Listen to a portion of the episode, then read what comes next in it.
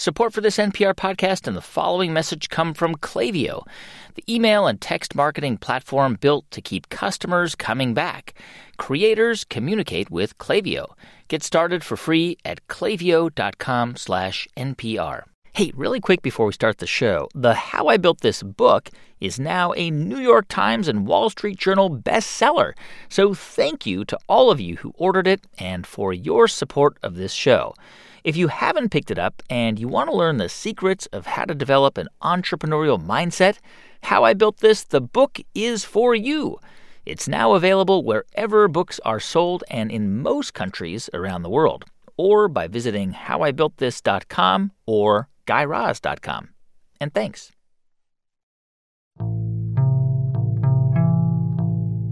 Did you give it the name Famous Dave's as kind of a joke? Because you weren't get famous, right? Well, on the road out of town, there's like Dave's Guns, Dave's Antiques, Dave's Boats. So I was going to name my place Dave's Famous Barbecue Shack. Huh. I get my business cards and it said Famous Dave's Barbecue.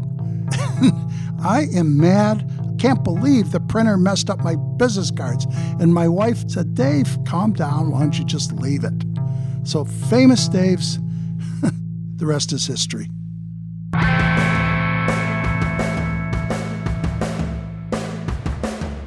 From NPR, it's How I Built This, a show about innovators, entrepreneurs, idealists, and the stories behind the movements they built.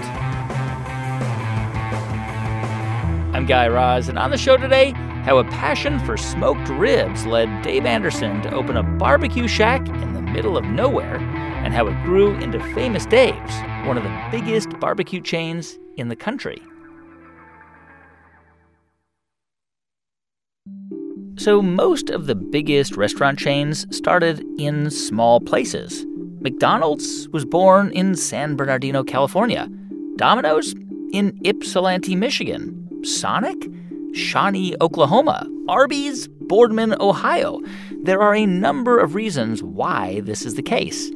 There's usually less competition, the rent is lower, and if what you're offering is new or different, people will stand in line for it as they did at the original Boardwalk Fries in Ocean City, Maryland, which is now a franchise company with more than 100 locations nationwide. They stood in line at Chicken Salad Chick in Auburn, Alabama, which now has 140 stores. Same with Five Guys in Arlington, Virginia, an empire of more than 1,500 locations today. And as you will hear, in the mid 1990s, people came from far and wide for some of the best pit barbecue they ever had. And it wasn't in Texas Hill Country or eastern North Carolina, but rather in Hayward, Wisconsin, a town of 2,300 people in the northern reaches of the United States, where in January it can get down to minus 17 degrees.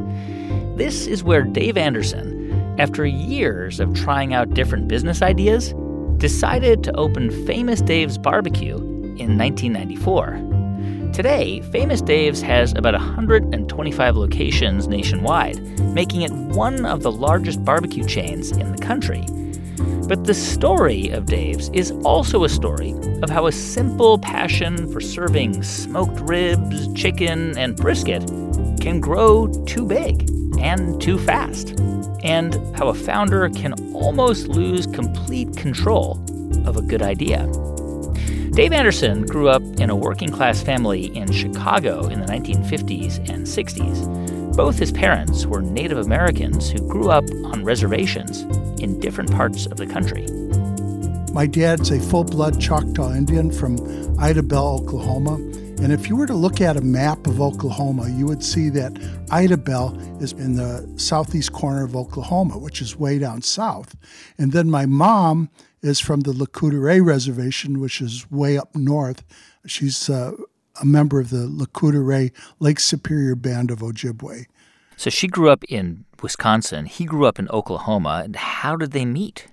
both of my parents, I, I, think, is you know the unfortunate part of my story, were taken by the Bureau of Indian Affairs away from their families and stuck in Indian boarding schools. Basically, making orphans out of them. Uh, now, fortunately for me, though, my parents met at Haskell Institute for Indians in Lawrence, Kansas. So, both, just to clarify, so both your parents grew up on Indian reservations. They met at a boarding school that I guess was where Indian kids from across the country were brought to, I don't know.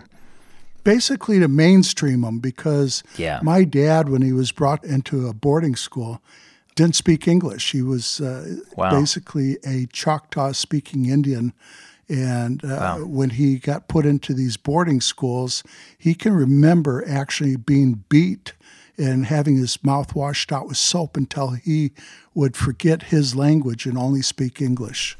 Hmm. Didn't happen in Abraham Lincoln's day or George Washington's day, but this generation, my parents, I think that's a story that sometimes people in America never hear. No, they don't. What did your dad do for a living when you were a kid? My dad was an electrician, and uh, my mom was a secretary. She worked as a secretary. So I was like a lot of kids that lived in a working class neighborhood, and we didn't have a lot, but we always had food on the table. I think growing up, though, I, I always knew that my family was different huh. because when all the other kids were going out for pizza and hot dogs, especially in Chicago, being a great pizza town and Chicago hot dogs, my dad would load us up into the family car and we were headed down to the south side of Chicago for rib tips. Hmm. And growing up, I knew every black owned barbecue joint in Chicago. And I can remember as early as 1959 eating rib tips at Lem's Barbecue on 59th and State Street. Yeah, I mean, Chicago became obviously hugely important as a barbecue capital because of the Great Migration. So many African Americans who, who migrated out of the Jim Crow South moved to Chicago and brought with them their culinary traditions. You know, they also brought blues. What a great combination. And so Chicago throughout the years has always been known as a great blues town yeah. and also great barbecue. Dave, as a kid, did your mom and dad instill strong Indian values in you? Did you did you have a strong Indian identity as a kid? You know, growing up uh, in a Native American family, we were cognizant that uh, we were America's first people. My dad was very proud of his Choctaw Nation. My mom was proud to be from the Lac Courte Oreilles Reservation. And for us, that got carried over in that we ate Indian foods. My dad was very insistent that he had his foods from the South. My mom, uh, when she was growing up, she did a lot of fishing and she harvested wild rice. And so uh, throughout the years, my dad would always what I almost call make pilgrimages down to the south so he could get his banaha, which is a corn type of bread, you know, almost like a tamale wrapped up in corn husks. And then mm-hmm. my mom would always take us fishing up north and we would harvest wild rice and uh, but more importantly to raise money for the family my parents would have a indian fry bread stand and my dad would grill and smoke up venison. My mom would make indian fry bread and also wild rice soup but we would sell venison fry bread sandwiches along with bowls of wild rice soup. I think attending Indian powwows with my mom, where we would have this Indian fry bread stand, really taught me a lot about cooking, cooking outdoors, but also the appreciation for foods that are harvested naturally, being able to harvest wild rice, uh, fishing, and, and, all of those are experiences that I think throughout the years have always carried over to me. How were you as a student? And how, how, how was school um, difficult for you, or, or were you a pretty good student? I, I was not a good student. I thought I was the dumbest kid in class. You know, I, huh. Uh, I, I can remember my dad sitting me at the kitchen table. I would have a blank piece of paper in front of me, and I would cry because I didn't know what to do. And it wasn't until years later that I found out that I had attention deficit disorder, which explains a lot. Hmm. You know, it explains why I was bouncing around all the time. And, you know, back then, I don't think there was a name for attention deficit disorder yeah. other than you were a problematic kid. You know, if it wasn't for an art teacher telling me, he said, Dave, he said, I, I know you struggle in the rest of your classes. He said, but when I watch you, you may not be the best artist, but you see things that other people don't see. You know, I would have never heard that from an English teacher. I never would have heard that from a math teacher. And that really stuck with me all these years. I'm able to see things other people don't see. I'm able to visualize. I'm able to see where things can go you so clearly high school was not school was not did not come easy for you and was challenging for you. Um, I mean, I guess when you were 18, you kind of had your first experience with entrepreneurship. something about selling fuel additives or some. what was that? Tell me about that. So I was right out of high school, and that year I had gotten a call from a friend who said, "Dave, do you have a suit?" I said, Of course I got a suit. He said, Put your suit on, I'm picking you up. So I put my suit on. I have no clue what's happening.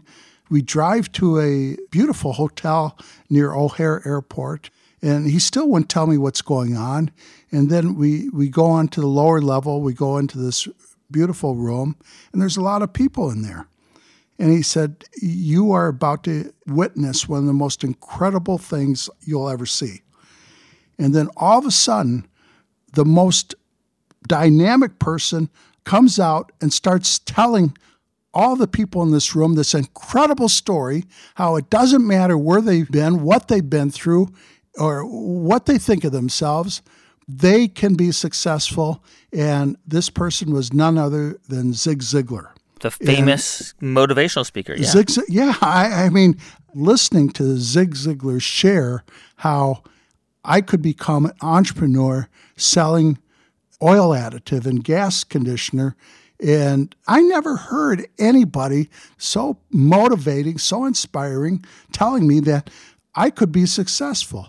So uh, go home and my dad asked why I put on a suit and where'd I go. I, I, said, you know, I heard the most amazing thing that I could be successful. I could own my own business. And I said, Dad, hmm. you got to hear this guy. He's uh, having another meeting tomorrow night. Would you please go with me? I begged him. So he goes with me the next night, and here this guy sounded like my dad. This guy was from Yazoo City, Mississippi. He spoke with a southern accent. He said, doesn't matter where you come from, doesn't matter what you've been through, anybody could succeed. And my dad was blown away too. For the first time, he thought his son maybe could be a businessman, maybe, you know, and it's uh, oil conditioners. It has to do with a car. And maybe my son can do that. So you went to see Zig Ziglar speak. And by the way, we had Holly Thaggard on, who, who founded Supergoop, uh, who also was influenced by his tapes.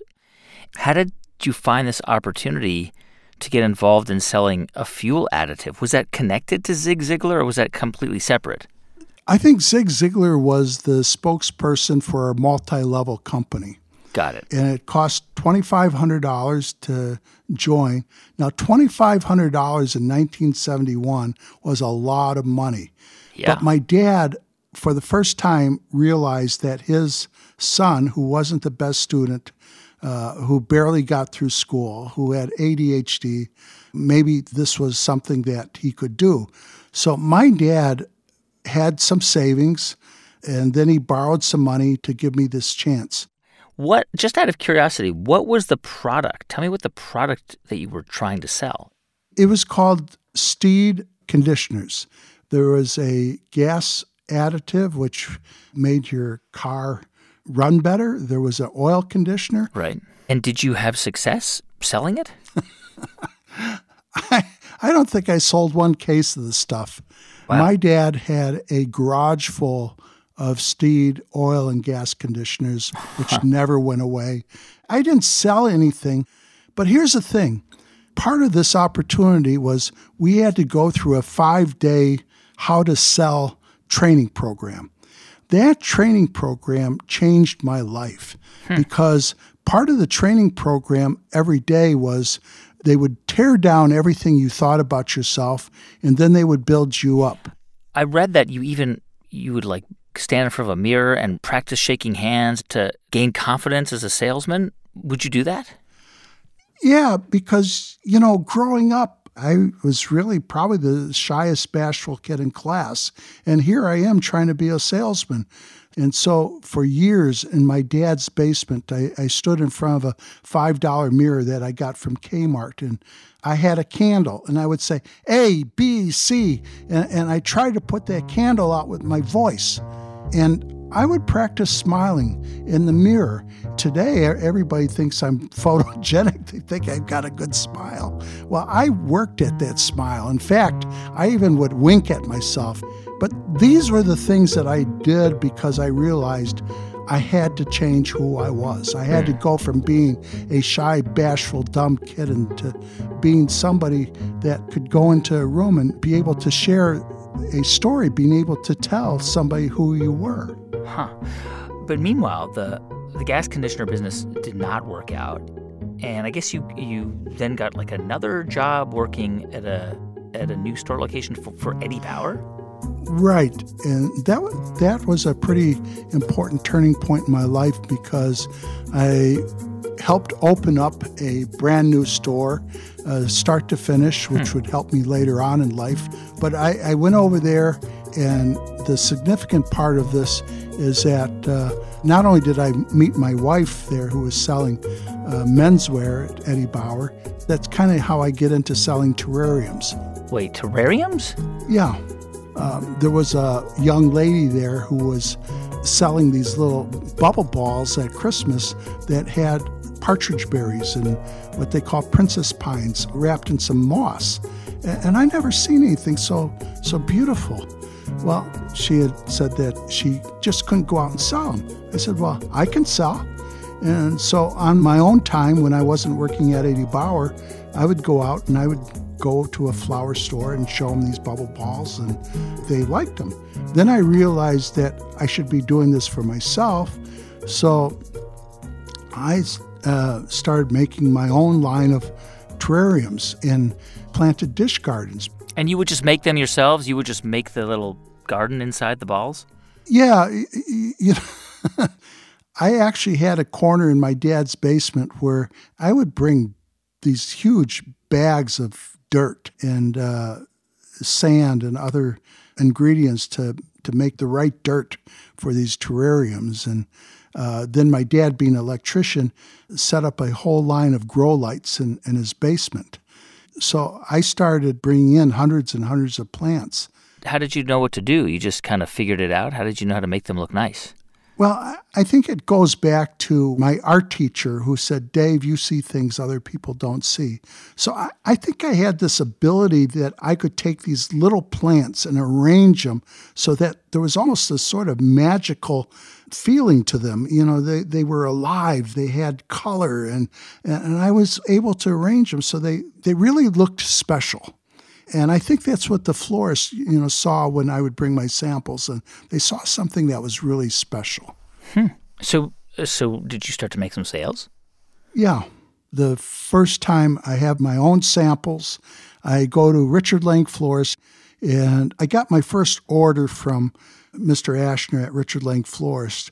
And that Mother's Day, I went to his flower shop because I knew he was going to be busy. And you know what a lot of people don't realize is that florists, unlike a retail store that can order toys three months in advance, florists have to work like days around the clock because it seems like everybody forgets they have a mother until Mother's Day. But all of these flower arrangements have to be fresh. So I, went to him and I helped him. I busted down his boxes. I, I swept his floor. I even cleaned his bathroom for him. And then I helped him deliver flowers. And after that Mother's Day, everybody's exhausted. He comes up to me and he said, Here, put this in your pocket. And he hands me a fistful of cash. And I said, Mr. Ashner, I can't I can't accept this. I came here to help you because that's how grateful I am you gave me my first opportunity.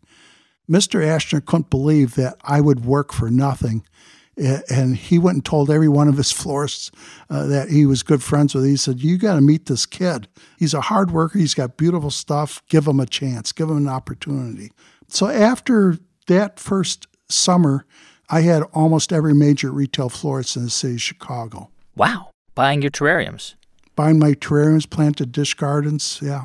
So were you starting to feel pretty confident uh, about the business? Well, you know, part of my story is that I'm Native American, just started out in business. My parents don't have money. I don't have money. My business is growing, and I can't get a bank loan. I must have pounded the streets of Chicago. I, I went to bank after bank and always got turned down. You got to have assets. You got to have collateral. And I said, "Well, I'm starting out. I really don't." By the way, what what's an asset? You know, I, I mean, I would have stacks of orders, and I would go into a bank, and I wasn't able to get anywhere. But something else Mr. Ashner shared with me one day. He said, "You know, Dave, if you really want to get ahead." you've got to join the local Chamber of Commerce. So I dressed up and I went to a Chamber of Commerce meeting. And here, every mover and shaker in the community that was in business was there. And they always had a speaker. And so I liked that. I, I, I joined, you know, my local Chamber of Commerce and I was there religiously. In fact, I started helping set up and one day I was at a Chamber of Commerce meeting, and a one of the presidents of the bank uh, grabs me after the meeting. His name was Gerhard Umlauf. He was the president of the Bank of Chicago on Wilson Avenue. He said, Anderson, Jim Ashner speaks highly of you. He said, I'm having a promotion at my bank this Saturday. How would you like to set up in our lobby? I'm going to have somebody on the other side pass out hot dogs and balloons and popcorn, and you can sell your dish gardens. So the next morning, I show up at the bank, I, I set up, and I sell out. Wow. I'm packing up my boxes and about ready to leave, and the president of the bank, Gerhard Umlauf, he says, Anderson, he said, I want to see you in my office. I am sweating bullets. I think I must have pissed off one of his customers, and, and I start to go back to his office, and I have never seen a desk as big as this desk. And he says, Pretty good job, Andy. I, I, heard about your dish gardens, and you really did a good job with my bank clientele here. He said, I also understand that you're looking for a loan. I said, Yes, sir. He said, Well, how much do you need? I said, $10,000. And he's looking at me. He says, Well, what kind of assets do you have? I, said, oh, my heart sunk. I knew I wasn't going to get my loan. I said, "Well, sir, I, I, I don't have assets.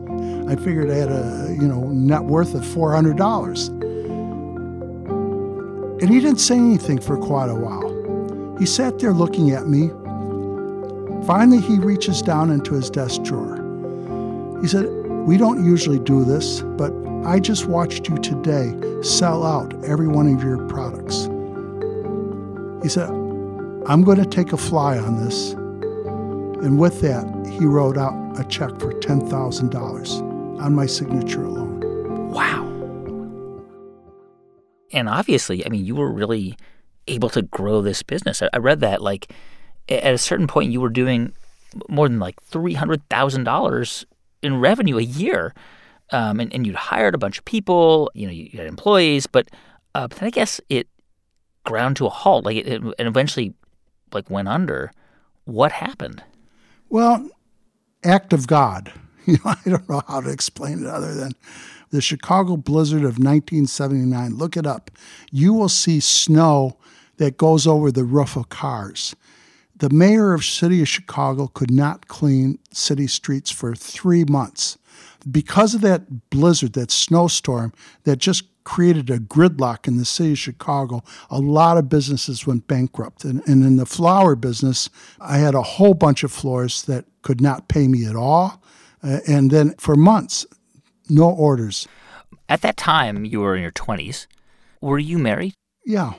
Did you have kids at that point when you were when you had the terrarium business? I uh, we just had one young son, uh, James. And you know, a lot of people don't realize when you can't pay bills, you know, back then I was digging through seat cushions to find change just so I could buy my kids milk. It, it was tough. It was just so tough that because of the snowstorm, I ended up going bankrupt, lost hmm. everything because of that. Yeah.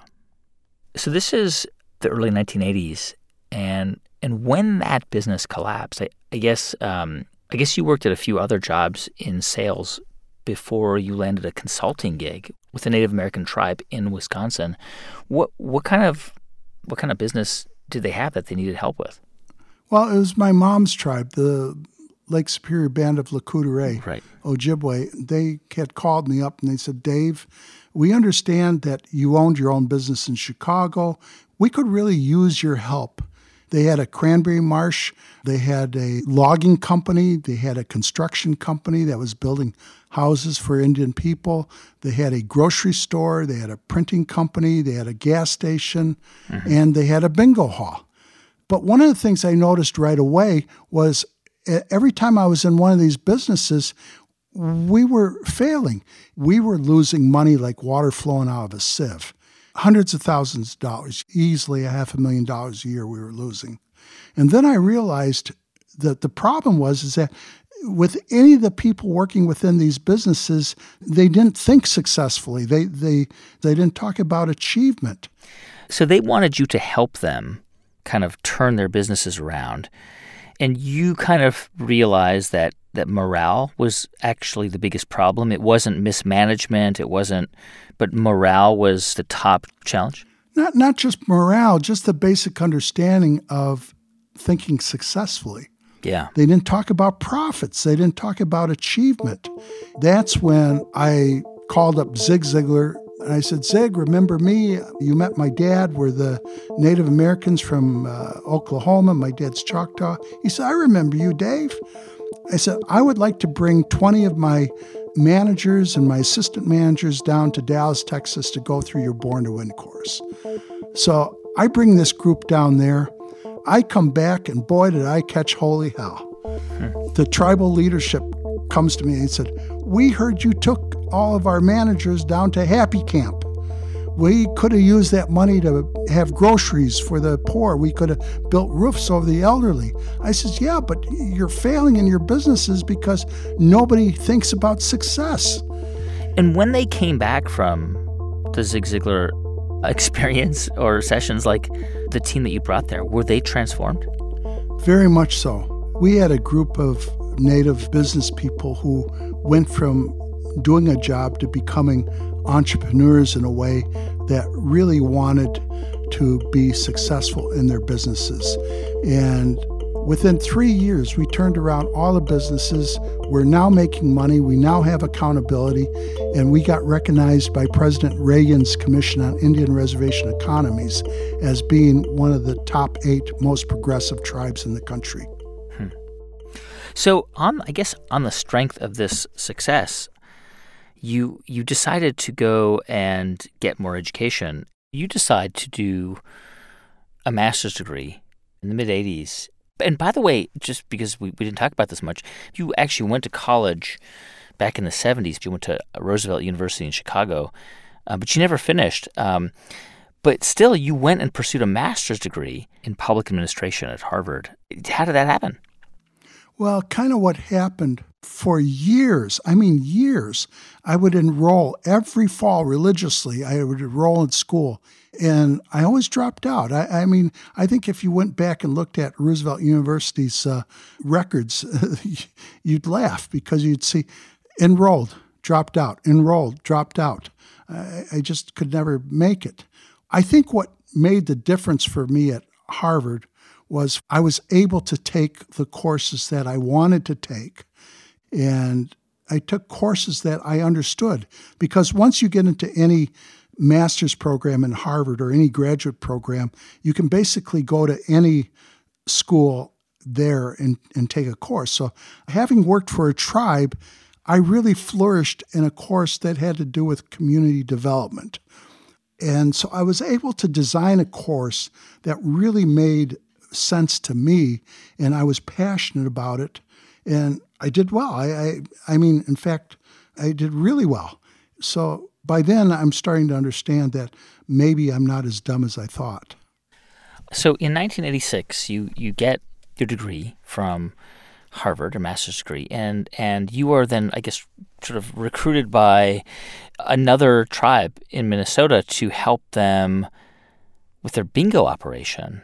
Um, and this is like early days. I mean, sort of Indian casinos and, and Indian gaming was still in kind of its nascent phase at that point. Um, so tell me what you what you I mean, you get there and they were they had like bingo parlors there that and that was a, a how they were making some of their money. Right. And I didn't know a thing about bingo, but again, you know, one of my strengths is seeing things that other people don't see. So I'd watch this bingo game and I would see generally ladies and some guys, older guys, they come to bingo, you know, spend a few dollars and have a good time. And I got to thinking, you know, some of these gals really spend a lot of money playing bingo. So I asked this other guy who was kind of helping me, I said, Fred, I, said, what do you think they spend here sometimes? He said, you know, they may spend anywhere from $20 to $50. I said, really? Well, this place can hold 400 people. Where, where was it held? It was in a, a skating rink for hmm. kids. And uh, I said, why don't we hold a big bingo game? Because back then, the bingo games generally had a jackpot of $1,000. But I was thinking, well, if I could fit 400 people in here and they spent $50, that's $20,000. So I said, Fred, why don't we offer a $20,000 jackpot? And he looked at me like I was crazy. Hmm. I said, I think we can do it. I, I, I said, if, if, you were to have $20,000 bingos, what do you think they would pay? He said, Well, I think they'd spend $100. I said, Great, let's charge $100 and see if we could sell it. And did people? I mean, twenty thousand dollar jackpot. I'm assuming it attracted attracted people to the bingo hall. Oh my God! We we not only sold out, we had people that were like banging on the door. We, we literally had to lock the doors, and we had hundreds of people standing outside that wanted in. And that's what really kind of started my being known in Indian country because then I started uh, like a consulting business that I would help other tribes figure out how to do big bingos. Hmm. And I was doing cons- some consulting for the Mille Lacs tribe, and the tribal chairman came up to me. He said, I foresee that casino gaming is going to be a, a big thing. Could you help get us started?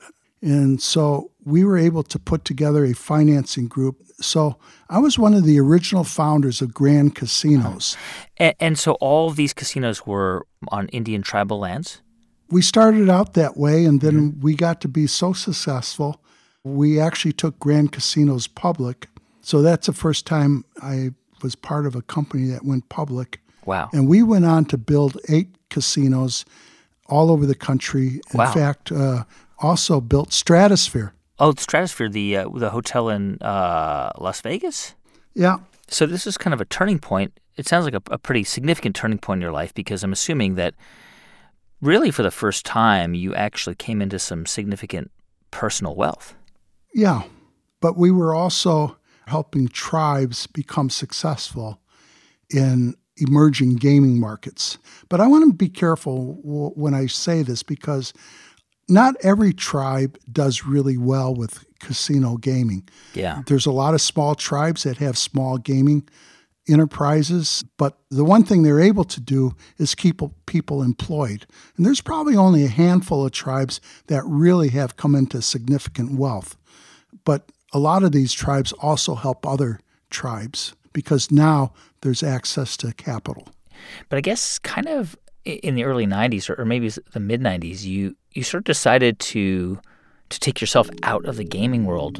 Um, why? What what happened? Yeah, I, I, can remember the the day that Stratosphere opened. My wife and I were in a limousine on the bottom watching this wonderful skyscraper casino that uh, really changed forever the skyline of Las Vegas. And I said, I think I'm going to leave tomorrow. Wow. I didn't want casino gaming to be what I was known for in life. I, I, really was a Native American, I was an entrepreneur. I really don't want my kids to think that gaming was where dad hung his hat in life. And yeah. that's when I made the decision to quit. So I guess, I mean, as you were, you know, you're working for Grand Casinos, but in, in the back of your mind, It's in like the mid 90s. You started to come up with an idea for a barbecue restaurant. And I know you had been obviously a barbecue fan and you know, I know your dad was really into barbecue and would take you to places in the south side of Chicago, but uh, were you always kind of experimenting over the years with like building fires and smoking meat and grilling meat? Like people knew you as the guy who made great barbecue? Well, I can remember it was uh, still in grade school, but I had come home and my dad was home, and I can remember opening up the porch door and I was just overwhelmed by this aroma. And he had been to the south side of Chicago. He had gone to one of his favorite uh, barbecue joints. And I see my dad pulling this rack of ribs out of his lunch bucket that was wrapped in newspapers. This was the real deal real wood, real flames, real fire. And I tasted that rib and even though I've been eating barbecue all these years, it was that day, that time, that rib. I said, I'm going to learn how to make barbecue. Why did you want to open up a restaurant? Well, I don't think I started out that I wanted to open up a restaurant. I just wanted to make great barbecue. And so I started inviting friends over to my cabin and would say, Hey, why don't you guys come over this Friday and I'll cook you up some barbecue? So yeah. they said, Sure. So then they start showing up and they'd say, Oh my God, Dave, this stuff's phenomenal. You ought to open up your own rib shack. Well, the more that happened, finally the, the dream started to come together. And so in the Northwoods of Wisconsin, I started building this barbecue shack. So wait, you you decide I'm going to open this up. I think it, you opened it up in, in Hayward, right? In Hayward, Wisconsin. Is that right? Hayward, Wisconsin, a little town of only 2,000 people. I mean, let's just be honest. Most people, when you say Wisconsin, don't think Southern barbecue. No, Wisconsin's all about bratwurst and cheese. Right, exactly. Right. It's it's bratwurst and cheese. And uh, and um, and did anybody say to you, "Hey, you know, you make great barbecue, Dave, but there are two thousand people in this town. How are you going to make this a sustainable business?" I mean, did anybody say that? Oh, as I was building my barbecue shack, people would drive by and they'd say, Hey, Anderson, what are you doing? I said, I'm building a rib shack. and they literally would laugh at me and they would say, Are you crazy? Hayward, Wisconsin? Why don't you go down to Memphis or Kansas City, Nashville, someplace down south where people yeah. really know barbecue? They said, You got to be nuts. Coming up after the break, why Hayward, Wisconsin turned out to be just the launch pad that Dave needed to become famous, and how that first restaurant fueled an aggressive expansion that nearly broke the business. Stay with us. I'm Guy Raz, and you're listening to How I Built This from NPR.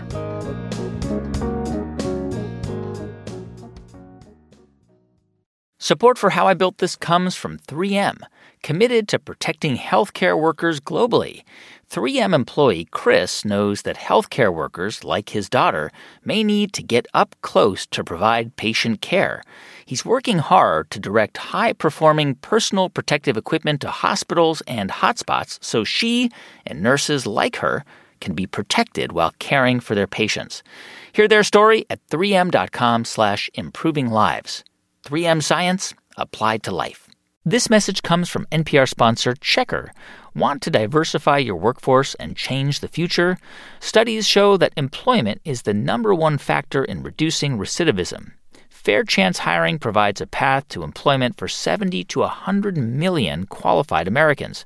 Choose Checkr for fast, accurate, and fair background checks that give people a fair shot at their futures.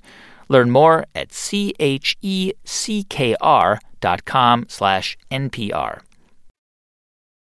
Hey, welcome back to How I Built This from NPR. I'm Guy Raz. So it's 1994, and Dave Anderson has decided to open up a barbecue shack in the little town of Hayward, Wisconsin, and he set himself a pretty high bar. Before I even opened the doors, I had already determined that I was going to have the best ribs. I was going to have the best honey buttered cornbread, the best barbecued baked beans. I had this list. And, you know, I started out with my dad's recipes, but I visited every barbecue joint every time I was going anywhere. I always looked at who had barbecue joints in town and I learned things. I, I, I liked how somebody did their cornbread, or I liked maybe how they had one type of sauce, or uh, how they were doing their briskets. And, and, Guy, I know you've been all around this country, and if you were to tell me that you know for a fact they have better coleslaw in Anchorage, Alaska, I will be on a plane today. I will be flying up to Anchorage, Alaska, and by tomorrow night, I will have stolen that recipe. but, but I mean, you, I mean, you knew like you had recipes because you were you were making barbecue like from the time you were a kid, right? Yeah, I can remember even back then, we were the first family on our block that had a, had a charcoal grill. And so I started learning how to grill foods and, and then I wanted to smoke things and we, we didn't have a smoker. So I, I took a an old trash can, I cut a hole in the bottom, I took rebar, put it across so I could put my ribs on top of that.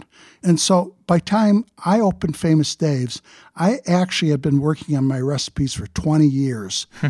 because, you know, the ingredients that you use to create the, the sauces, the seasonings, barbecue is not easy, it's hard. Hmm. Because the, to make a good barbecue sauce, you know, it's almost like Chinese cooking.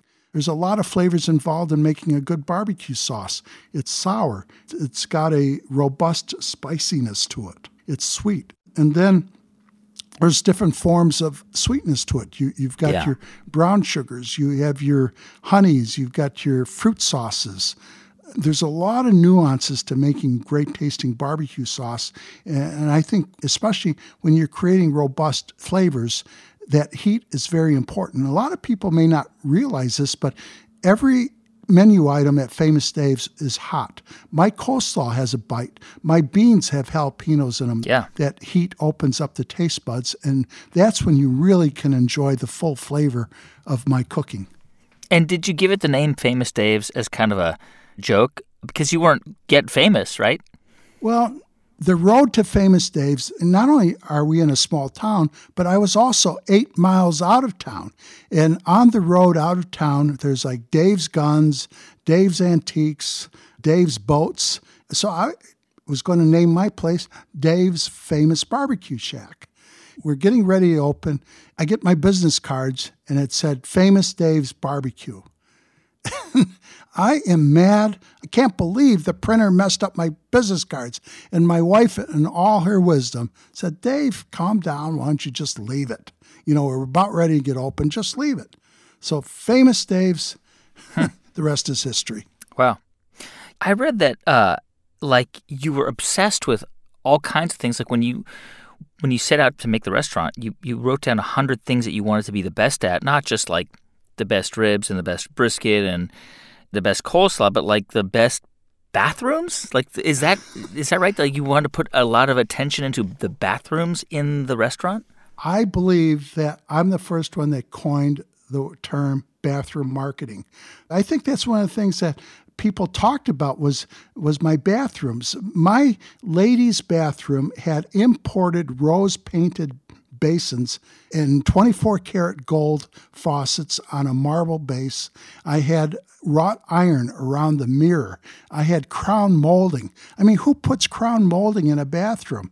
But I can remember when we first opened, I got a call within the first week. Some lady said, "Anderson, write me down for 8:30 on Thursday your women's restroom." I said, "What?" She said, "You heard me. 8:30. I want your women's bathroom." She said, I'm going to hold my next cocktail party in there. Wow. So it was really just about, um, you know, it was all kinds of details. It wasn't just great food, but you wanted people to talk about the bathrooms. Well, it wasn't just the bathrooms. I think it goes back, back to my best of the best list. For instance, my music. I personally inventoried every blues song that was played in a famous Dave's. I had something like 6,000 blues CDs back then. I knew the difference between jump blues, push beat blues. I didn't want any old blues. I, I wanted all sort of Chicago jump blues. So when people were sitting in a famous Dave's, I almost wanted it to be subliminally. They had to start getting in this groove and they felt good and they were bopping around. So that was all the experience. I wanted to touch all five senses from the smell of the wonderful wood aromas of meat smoking in my pit to them feeling good because of the music and then the visuals. I, I, put a lot of antiques in my famous Daves. So everything about famous Daves was really sensory overload. I'm looking at Hayward on, on the map, and it is, I mean, it's up there. It's in northern Wisconsin. It is far from everything. It's like, got to be what, two hours from Minneapolis? Three hours. Three hours. No, seriously, okay. we're, we're, we're out in the middle of nowhere. And even though I never advertised, it, it, wasn't but months that the word quickly has spread throughout Wisconsin and, and even as far away as Iowa. I mean, we're serving 6,000 people a week. And, and as I'd be walking through the restaurant, people would grab me and say, Dave, you got to open up one of these in my town. I said, Well, hmm. where, where are you from? Well, we're from Des Moines, Iowa we drove all the way up here. We heard about your barbecue. We just came all the way up here just to eat. People actually demanded us to have famous Dave's. And so the, the first famous Dave's outside of Hayward was in Minneapolis. I found an abandoned gas station. It was only 2,900 square feet. We only had 50 seats. And we opened up again without any advertising, but within weeks, I've got a line around the block. Wow. We're doing phenomenal numbers. I can't even keep food in stock. I had to get a refrigerator truck to park next to my little restaurant just so we had food to cook. What what was the I mean, what was it that you were that you were doing that was it I mean, obviously your food was good, but you got to put the word out. How, how were people finding out about it? Was it just word of mouth? You know, it was like word of mouth on steroids. I, you know, I have no idea, but people were telling friends and friends telling friends, you got to try the barbecue. But, you know, I, I think that's what speaks to Famous Dave's is that I went through all of the, the things it took to make great barbecue. I slow smoked our ribs until they were tender. I flame charred them so we were able to caramelize the sauce on them. We, uh, but more than anything, Guy, it's America's food. Barbecue is how America celebrates. You know, if you if you want to have a good time, you tell your friends, "Come on over. We'll have a backyard barbecue." Yeah. Um, you know, I know that while you were starting to get famous Dave's up and running, you were also kind of struggling in your personal life. You were drinking heavily at the time, um, and you would later recognize that as alcoholism. Can you can you tell me about that? About what was going on in your life? Well, I, I'm pretty open that my life has had some very dramatic transformations.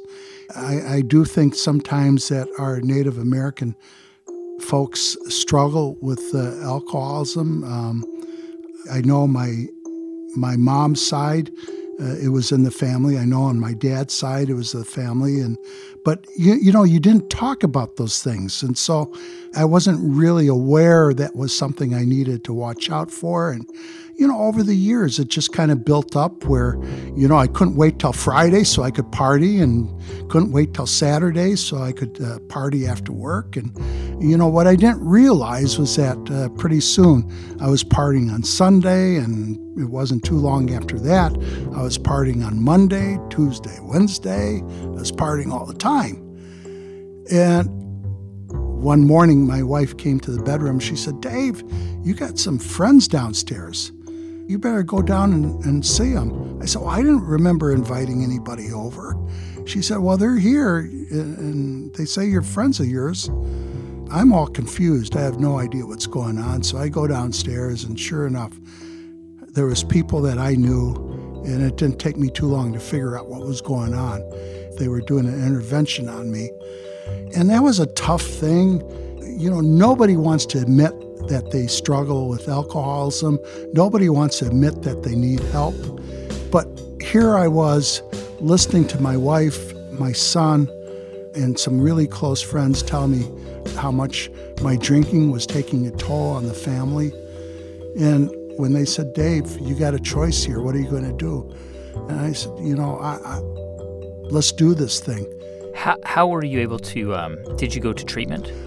Yes. I, I uh, you know, treatment sounds like a tough thing. And I think it's one of the reasons why people who are struggling kind of don't want to have anything to do with it uh, because it sounds like something people do to you. But today, I am so grateful. Uh, 25 years this April, I've been sober. That I today I look at uh, treatment as really recovery, and recovery is a gift. Hmm. And and I mean, meantime, things were moving fast with Famous Dave's. Like you opened that first location in in 94 and then a second one in 95 in Minneapolis and then by 96 you've got four restaurants i think all of them in that region but then with, with just four restaurants you decide that year to, to take the company public mm. well you know i'm very open about it i think that was one of the worst mistakes of my life going public because i didn't realize that when you go public you don't own it anymore but we went public and uh, we, we actually oversold. We were supposed to open up at $6. We ended up opening at 11 Wow. So Famous Dave's goes public in 1996 and a new CEO is named Douglas Lanham. Did you did you bring Douglas on because you were now a public company and and you thought it was better that he kind of run the operation? Well, one of the things I was told by the Wall Street guys was that uh, I was just a barbecue guy and that I needed to hire Wall Street hmm. savvy mm. casual dining executives. Yeah. The one thing was is that they tried to run Famous Dave's as a casual dining company when really we were a barbecue company. We sort of lost our heritage of being just barbecue and and people were trying to turn it into something else. So you were basically the chairman of the board.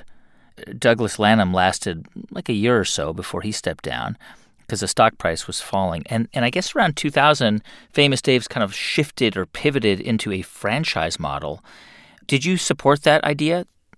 I, I think I was always supportive. Uh, looking back, though, I wish we had kept it within the family. But, you know, we had some good franchise uh, partners. But I, I think one of the problems early on was they tried to get rid of the lines that we had around the block. And so they thought that the way to alleviate that was to build bigger boxes. So they were giant. They were just giant restaurants, too big. Too big.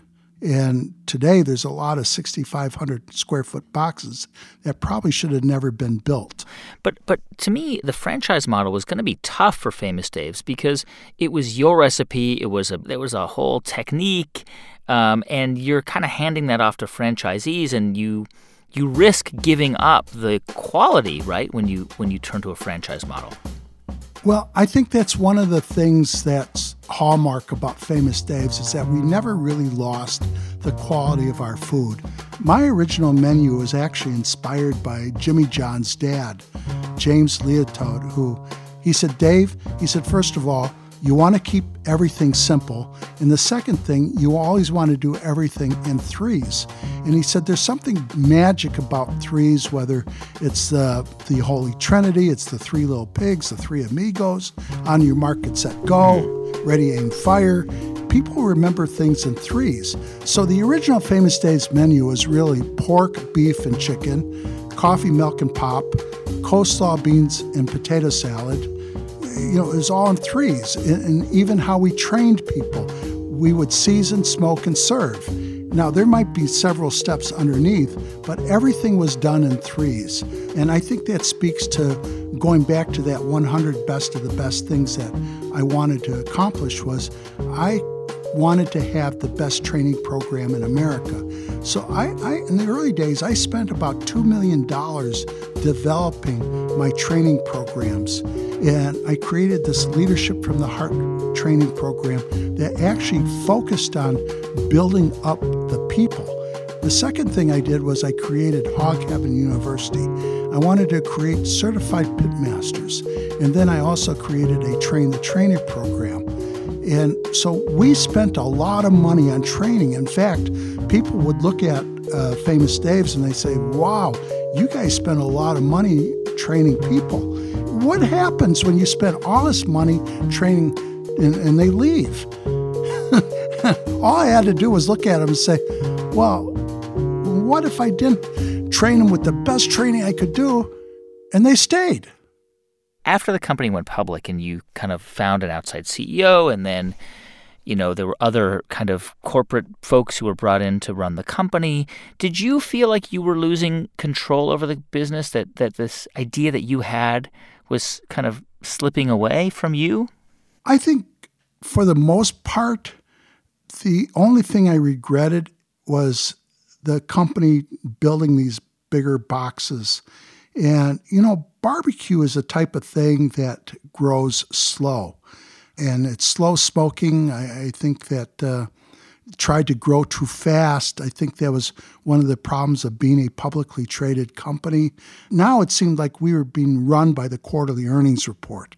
And if we were to miss earnings statement by one penny, my God, the stock got slaughtered. And as a Native American, I didn't have a lot of people around me that could counsel me.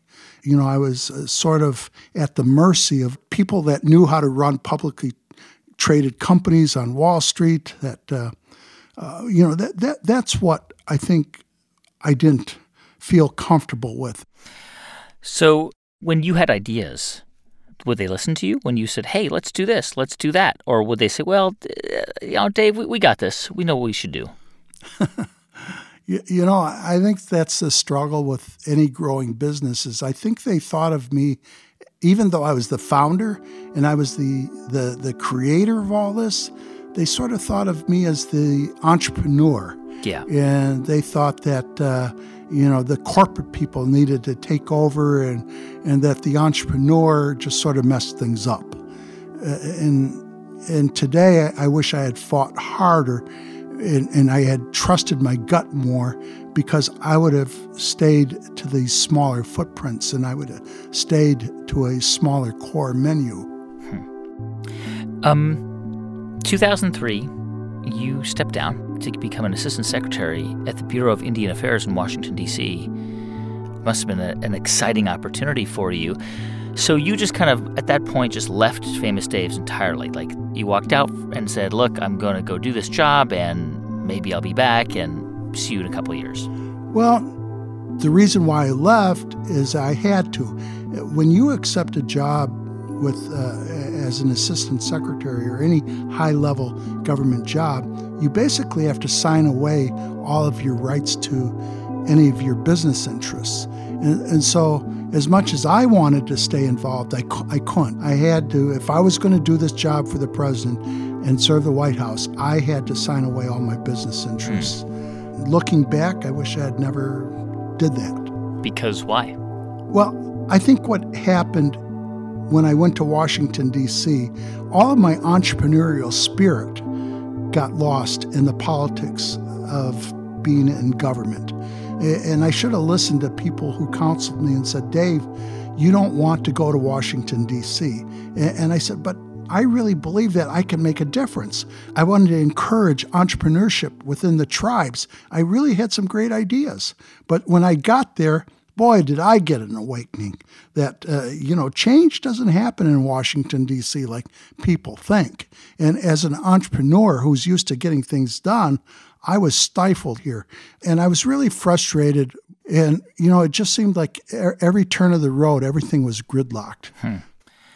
So you stepped down in 2005, clearly frustrated with, with your job in Washington. And, and I guess you tried to come back to the board of Famous Dave's, but the board refused to, to give you a seat. Is, is that right?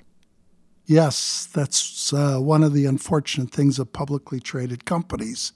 Hmm. They felt they didn't need me. You wow. know, they, they you were still a shareholder. Could, I was still a major shareholder. Yeah. yeah, but you had no other influence over the company at that point. No, none. Wow. They they felt they didn't need me anymore. Wow. How did you take that? I mean, were you bad? Were you hurt? Were you? How did you respond to that? I was devastated. Hmm. I was devastated everything that I worked hard for all my life, my ambitions were, was just like shattered. It was like This was my dream. I had worked hard all these years, you know, in my kitchen, working on seasonings, working on recipes, working on my barbecue sauces. And I, I look back and I think, how can they do that? When we come back, in just a moment, why Dave Anderson decides to walk away entirely from the business and the surprise phone call that eventually brings him back. Stay with us. I'm Guy Raz, and you're listening to How I Built This from NPR. Support for How I Built This comes from 3M, committed to protecting healthcare workers globally. 3M employee Chris knows that healthcare workers, like his daughter, may need to get up close to provide patient care. He's working hard to direct high performing personal protective equipment to hospitals and hotspots so she and nurses like her can be protected while caring for their patients. Hear their story at 3m.com slash improving lives. 3M Science applied to life. This message comes from NPR sponsor Don Julio Tequila. Don Julio Gonzalez didn't just farm agave, he worshiped them. He harvested each agave individually, plant by plant, only handpicking the agaves at optimum maturity. And his legacy lives on today through his exceptional tequila, Don Julio, a life devoted to tequila making. Please drink responsibly. Don Julio Tequila, 40% alcohol by volume, copyright 2021, imported by Diageo Americas, New York, New York. Hey, welcome back to How I Built This from NPR. I'm Guy Raz. So, after losing a seat on the board of Famous Dave's, Dave Anderson continued to do publicity work and consulting for the company, but had much less of a say in how it was being run day to day. Famous Dave's was going through a lot of management shakeups. And in 2014, the job of CEO went to a former CEO from McDonald's named Ed Rensi. He tried to turn Famous Dave's into a McRib. Hmm. Got rid of a lot of the history of Famous Dave's. There was a lot of fun antiques that were part of the decor. He started pulling the stuff off the walls. He started getting rid of uh, you know, our honey buttered cornbread. He thought it would be easier to take the honey butter off the top of the cornbread and just put it in the cornbread. But there's, you know, one of the most interesting stories of Famous Dave's was in the beginning. I didn't have money enough to have a smoker. I used a garbage can lid. And so our All American Barbecue Feast is served on a garbage can lid. Well, Ed Rensi got rid of the garbage can lids and hmm. tried to put it on some type of stainless steel platter. And I, I can remember people just coming up to me and saying, Dave, my family just absolutely loves the garbage can lid with all your barbecue on it. Where'd the garbage can lid go? There's a lot of things that just was being, the heart and soul of Famous Dave's was being ripped out. Hmm. I guess you were um, so angry that you I read that you like severed ties with the company in 2014. Is what what happened?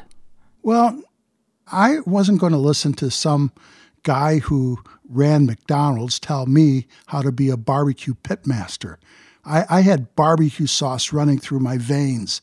I wasn't going to stand for it, and I and I, I just said, look, if the board at the time wanted to have somebody like Ed Rensi, if this is what you're going to do, I'm not going to be part of it. And so I basically emotionally, legally, financially was separated out of Famous Dave's. Wow. Financially, too. Everything. You divested. It's all gone. You sold all your Everything. stocks. Well, I didn't have much stock left. Hmm. You know, what a lot of people don't realize is they, they may think I had a lot of stock. Well, over the years, in the beginning, you know, like any business, you have your highs and you have your lows. Well, there were times when Famous Dave's had its lows where I put up my stock as uh, collateral and there were margin calls. And by time things were where they were, there wasn't much left. I mean, your name was still on all these storefronts all over the country. Um, well, you know, one of the things I didn't realize is that when the company went public, is you don't own your name anymore. Yeah. So consequently, I lost something that I had worked all my life for. Huh. And, and, you know, I, I wish I had attorneys that had given me better counsel in the early days because you know I'm a Native American. I, I I don't have a community of people around me that could give me good counsel. And if the attorneys really cared for me, what they should have said was, Dave, you shouldn't go public. You really have something special. You should really keep this in your family. So you step away, and the the brand is, is not doing well at this point. There are a number of management shakeups, and, and I guess in 2016, you get a call. They some they want you back. They want you to come help them rebrand and return to their roots. What what's the story? So I'm kind of out of famous Dave's, and one day I get a call from Mike Wright, who was running the famous products retail line, and really Mike was a good friend and he called me up. He said, Dave, he said, I'm in the area. Do you mind if I stop over? So Mike uh, shows up my house and he said, Dave, he said, there's some things we got to talk about. He said, the company misses you. All the franchise owners miss you. Your customers, they miss you. People who love Famous Dave's are missing you. You've got to come back. And I said, Well, I don't think the leadership wants me. He said, That's not true. He said, People want you, they want you involved. And I said, Well, I am out of Famous Dave's. I'm not going back. And he really laid a guilt trip on me. He said, Dave, if there was ever a time, and there may never be another time, if there was ever a time that you come back, you got to come back now because Ed Rensi's not going to be around. The company really needs you. There's new leadership. We need you back. Huh. That must have felt pretty validating. I was in tears. Yeah. I, I thought I would never hear that again. I, um, after Mike left, my wife and I talked, and it, it was really, you know, a tough conversation of what do we do. Famous Dave's has really been such a love hate relationship where I loved the food I created. I loved being with our guests. And the reason why I came back was my wife and I came to an understanding that it was really the people that we cared about. It was the franchise owners. It was the people who came to Famous Dave's who loved the food. And I think it was for that as I knew I had to come back. Hmm. So you you start to I guess essentially consult with with a company to, to help them like do a rebrand. And, and one of the things I, I, guess you kind of suggested was to to just kind of bring back the, the, the classics, right? The the Cajun chicken sandwich and the brisket burgers and other things, but also um, I guess at that time, this is 2016, and even to this day, um, Famous Dave's started to buy back some of its franchises in order to kind of retake control, I guess, of the business. Yeah, one of the things I think the company realized is that there was some franchise owners who probably had enough. There was a number of management changes over the years, and and they kind of got disenfranchised with the you know not having the passion they once had. So one of the things the company realized is that the only way they could right the ship was they probably had to buy back some of the franchise, reinvest in them, get back the training programs that we used to have, and just kind of reinvent ourselves and bring back the basics, uh, getting back to what made us famous in the beginning. We needed to be devoted to making people happy. A new CEO came in in 2018, Jeff Crivello. And I guess, I mean, did he started to ask, you know, kind of bring back some of those things like the, the trash can and the, the history? I mean, you go on the website now and the, the, your story is, is right there, it's front and center. Well, I think one of the things that makes Jeff so special is that he grew up eating Famous Dave's in Chicago. Hmm. He loved Famous Dave's. He was the first CEO who actually called me up on a regular basis. I mean, Jeff and I talk all hours of the, the night. He'll he'll call me up at eleven o'clock and we'll talk till one in the morning. This is how passionate this guy is. Jeff reaches out to the franchise partners. You'll see Jeff in a restaurant actually pushing a broom when we were doing a remodel on one of the restaurants. Jeff was there with a paintbrush. I had never seen any prior CEOs actually get in a restaurant and want to work. And and I mean, your role really in the company, in a sense, and, and this is not. I hope this is sounds complimentary. I mean, you really are. You're like Colonel Sanders. I mean, you really are the, the kind of the uh, ambassador, the brand ambassador of the company. Do you feel like you are listened to more now than you than you were in the past? Today, there's without a doubt, Jeff listens to me. Uh, Jeff is the first CEO that actually brought me back to the board mm-hmm. and uh, said, you know, the board needs to hear your ideas, Dave, because after all, you, you, know, I I'm one of the few barbecue restaurant owners that was actually inducted into the National Barbecue Hall of Fame. Yeah, I'm a celebrity judge at all of the big barbecue events. I live in this world of barbecue. Yeah. By the way, is the company still publicly traded?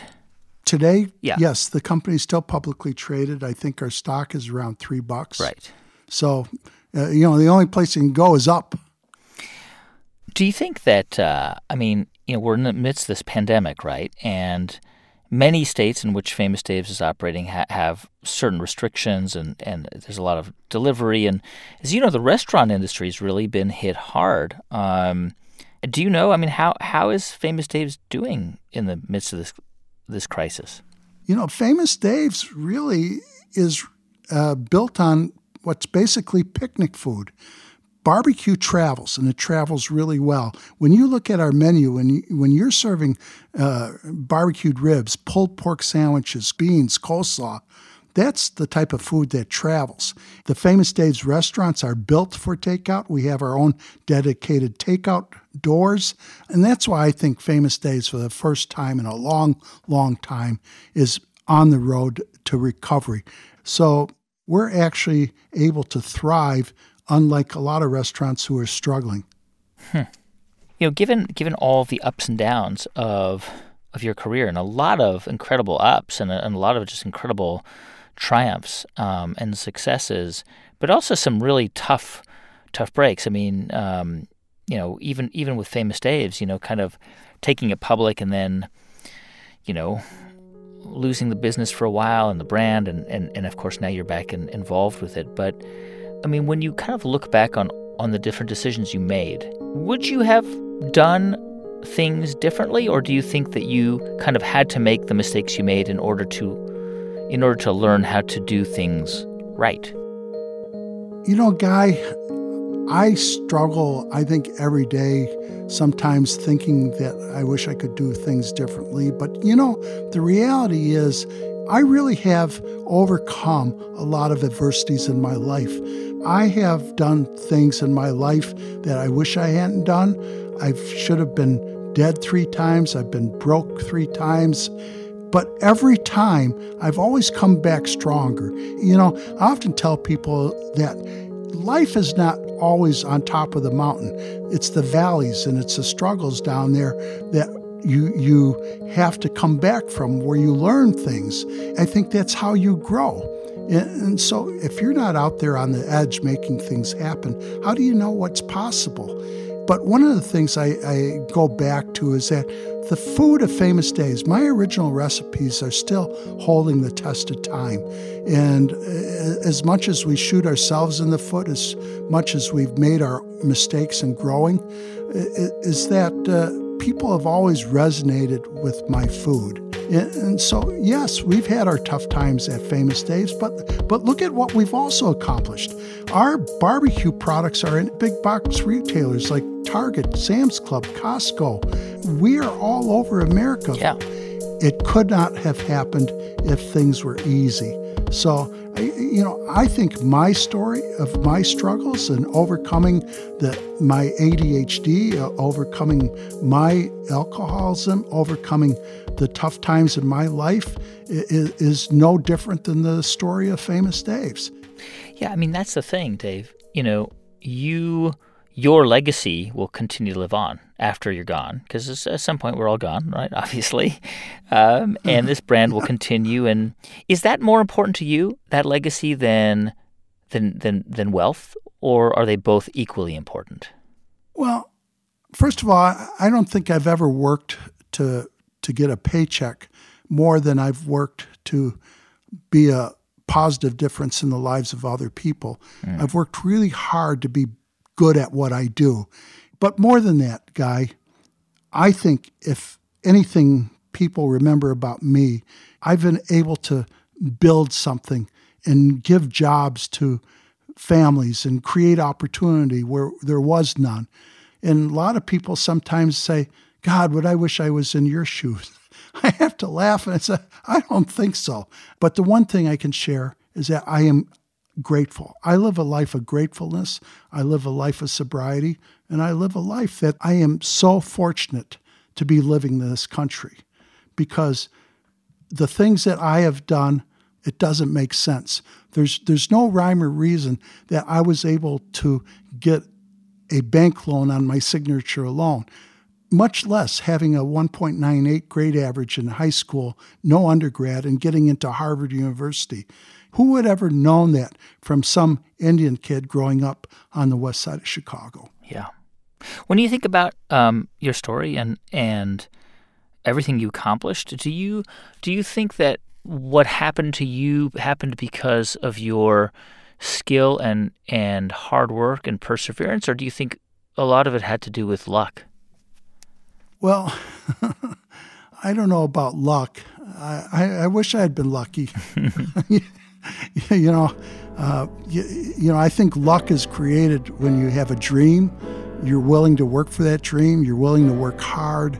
Uh, you know, I, I think luck is a byproduct of you just being 100% devoted to never ever giving up.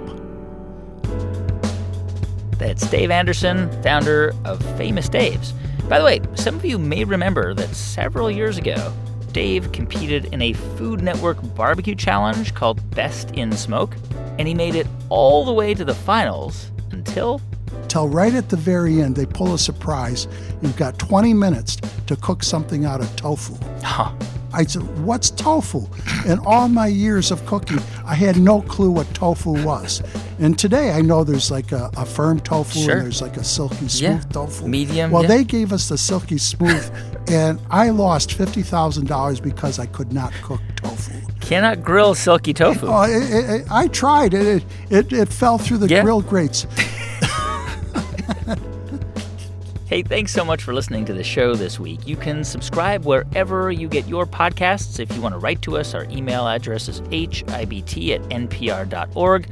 If you want to follow us on Twitter, we're at How I Built This or at Guy Raz. And on Instagram, it's at guy.raz.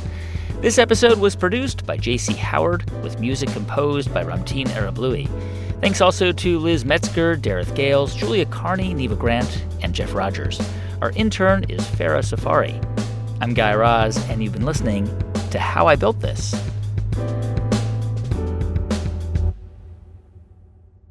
This is NPR.